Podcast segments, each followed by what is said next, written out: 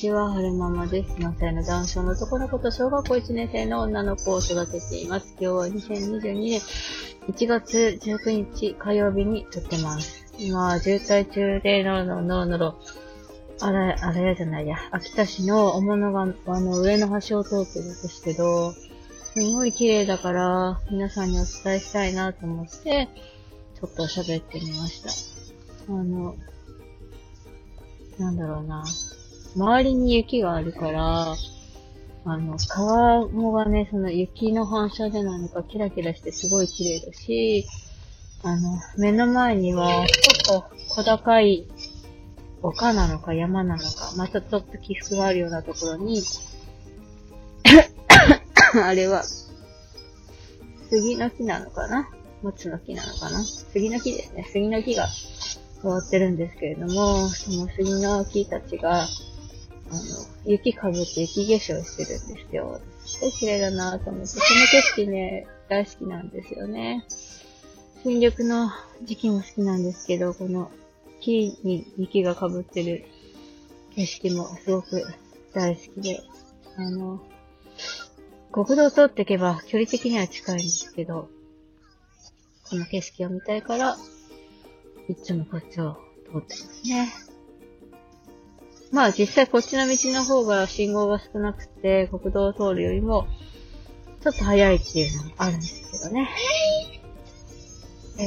皆さんに綺麗な景色を、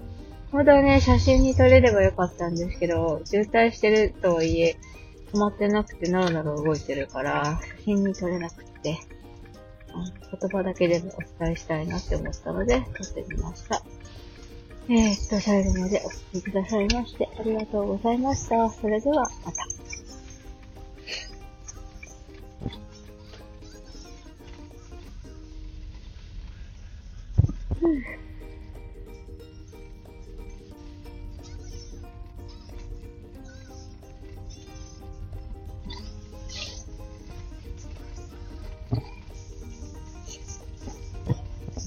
なんか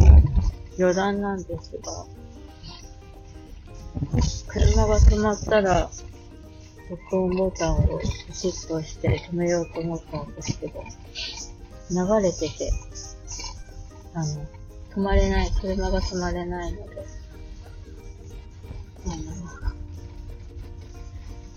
ちょっとね、またお話ししてみたいなって思うんですけれども、昨日あれ、何でしたっけ？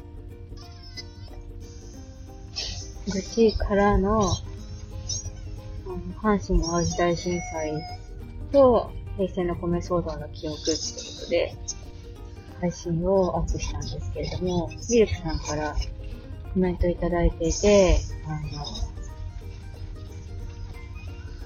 したっけ？3.11？東日本大震災の時の秋田はどうでしたかって、そんなに被害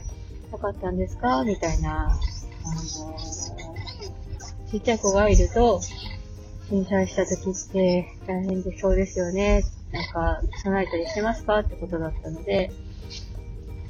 ちょっとね、その辺もお話ししてみたいなって思います。詳しい、この 3.11 の時に秋田に何が起こったかっていうのは、もうちょっとね、喉が万全の時にしっかり撮りたいなとは思うんですけれども、車が止まるまでざっくりお話できればいいかなって思います。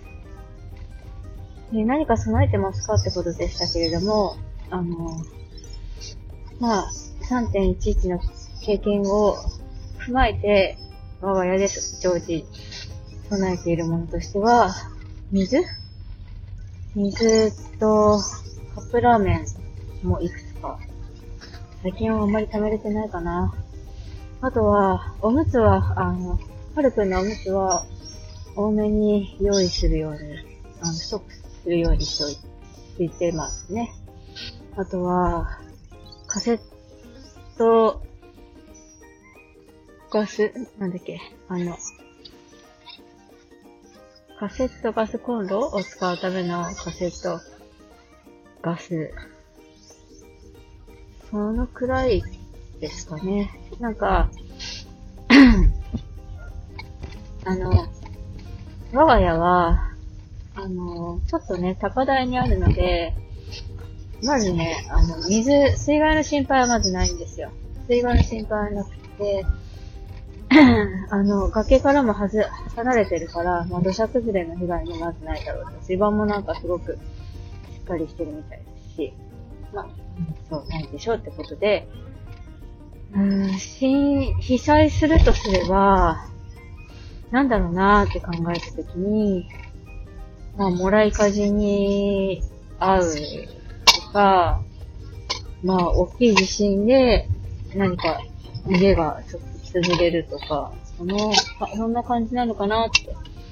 思ってるんですよね。で、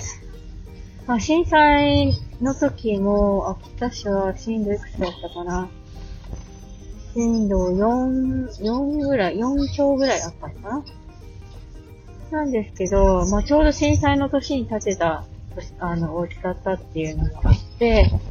特に被害はなく、なんか物が落ちて壊れてるってこともなかったので、